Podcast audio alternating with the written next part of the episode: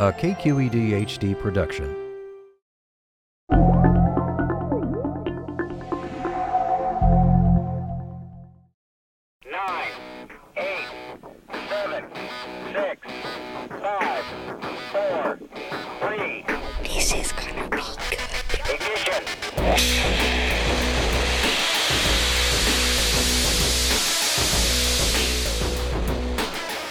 In their own personal race for space, amateur rocketeers are punching holes in the sky as they launch homemade rockets into the atmosphere.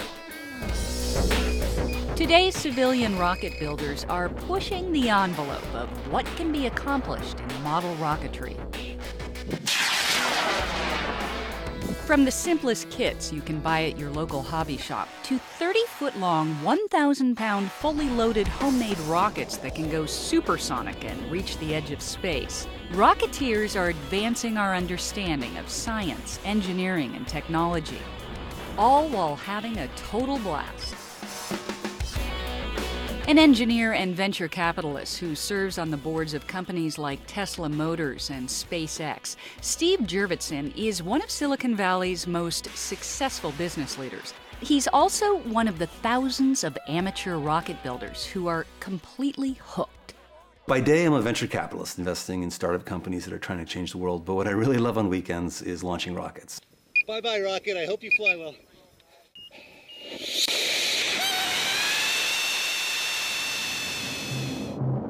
Half a century ago, at the beginning of the space race, model rocketry took off as kids dreamed of going to the moon. Apollo was inspirational for people. Like, wow, look what we can do if you apply yourself in engineering. And it's interesting that the first model rocketry efforts came out around that time. And there have since been 500 million hobby rocket launches in America. 500 million. One of the main draws of the hobby is that kids of all ages can start small and work their way up. So this would be a typical example of an Estes rocket. And the whole thing's very, very light and takes a small motor and goes up maybe 200 feet. Rocket motors come in a variety of sizes. Each increases, in this case, a doubling of power. So this is about the size of the biggest Estes rocket motor you can get. It's called an E motor. G motor, bigger still. Now this is the biggest motor you can buy over the internet, no matter who you are. To advance to larger rockets and bigger motors, rocket builders need to get certified for clearance by a sanctioned rocket club. Then you get into high power rocketry. This is about the largest motor you can buy and fly in California. But you can go farther. In Nevada, oh, this would be an N motor Nancy size. So it's huge, right? I don't know if I can get it off. I put it maybe in, off into the distance. There, there it is. Flew this a few times in the desert this summer. It is spectacular. With advancements in materials and technology, today's civilian rocket builders can reach levels of altitude and sophistication that only a NASA scientist could have imagined a generation ago. New bleeding edge designs contain complex flight computers, GPS telemetry, high definition cameras, and more. But no amount of technology in rocketry has broken Murphy's Law. What can go wrong will.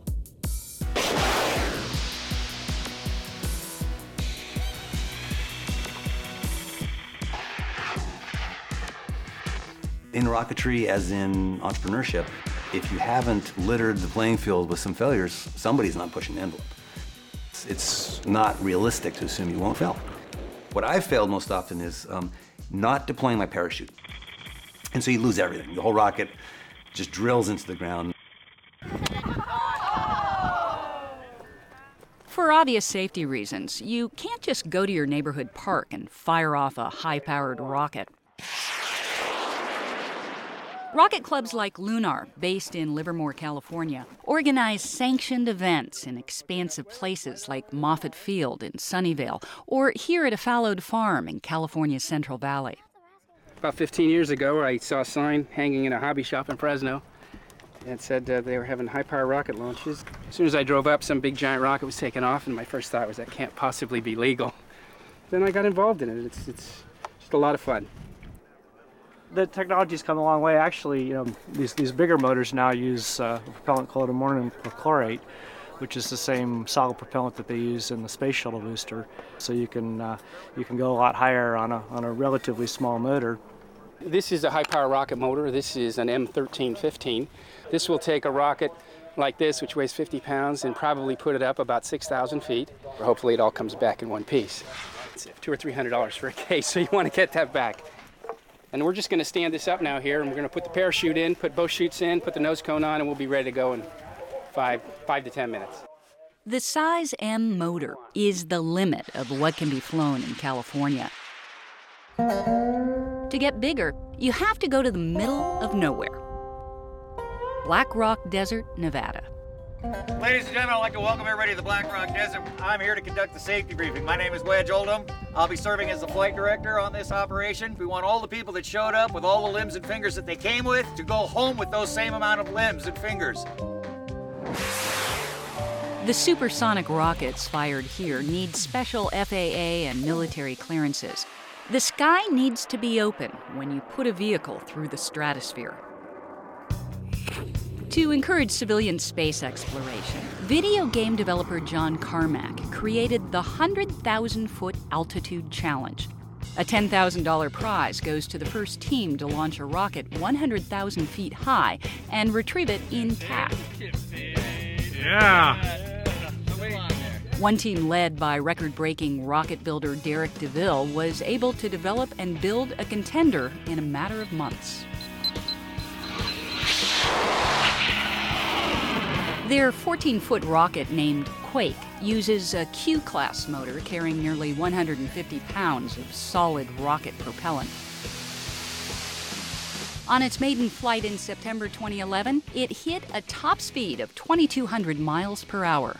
That's three times the speed of sound, and reached an estimated altitude of 121,000 feet, nearly 23 miles high.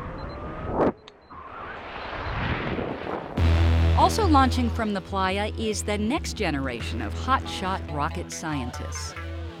A team of eight high school students arrives with one goal in mind. Through an accelerated education program, they've designed, built, and are ready to launch a 30 foot rocket carrying a real world scientific payload. The concept of civilian exploration and the role that rocketry plays in that represents a huge opportunity. We basically tested the ignition system. Thomas Atchison heads Rocket Mavericks, a nonprofit educational organization based at Moffett Field. The group is establishing a space program to inspire students to pursue science, technology, engineering, and math.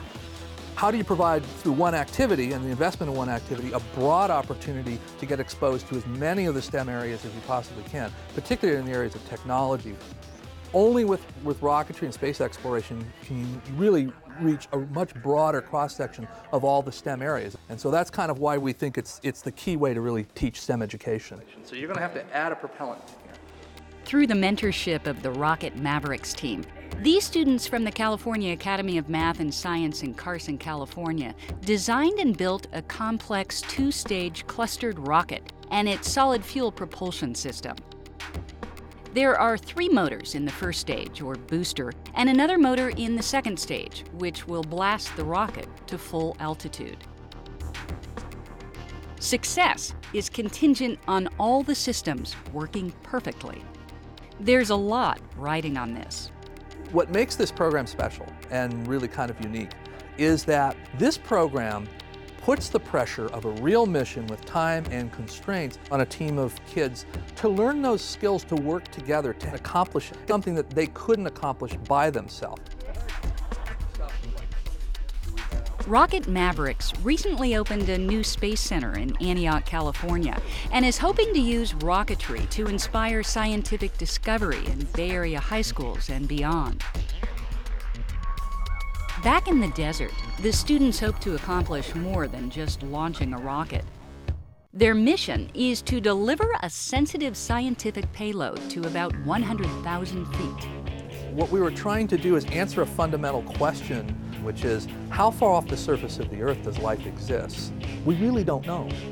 you really can only look up to about 65, 70,000 feet in the atmosphere. But the atmosphere goes to almost 320,000 feet. So for the vast majority of our atmosphere, it's unreachable and inaccessible.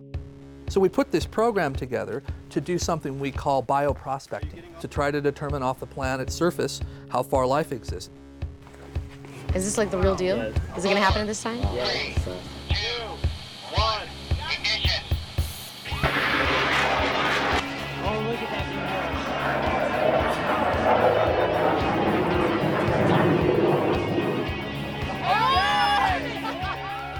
The student's rocket hit speeds of Mach 2.8 and soared to over 100,000 feet to successfully complete its mission. That was awesome. It's not that they all become rocket scientists. That's really not what it's about.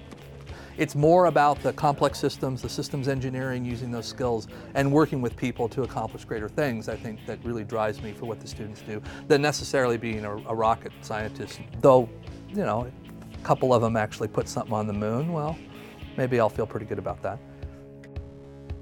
Edwin Hubble once said, Man explores the universe around him and calls the adventure science. These rocket explorers further their own understanding of the world, and in doing so, take the human spirit onward and upward.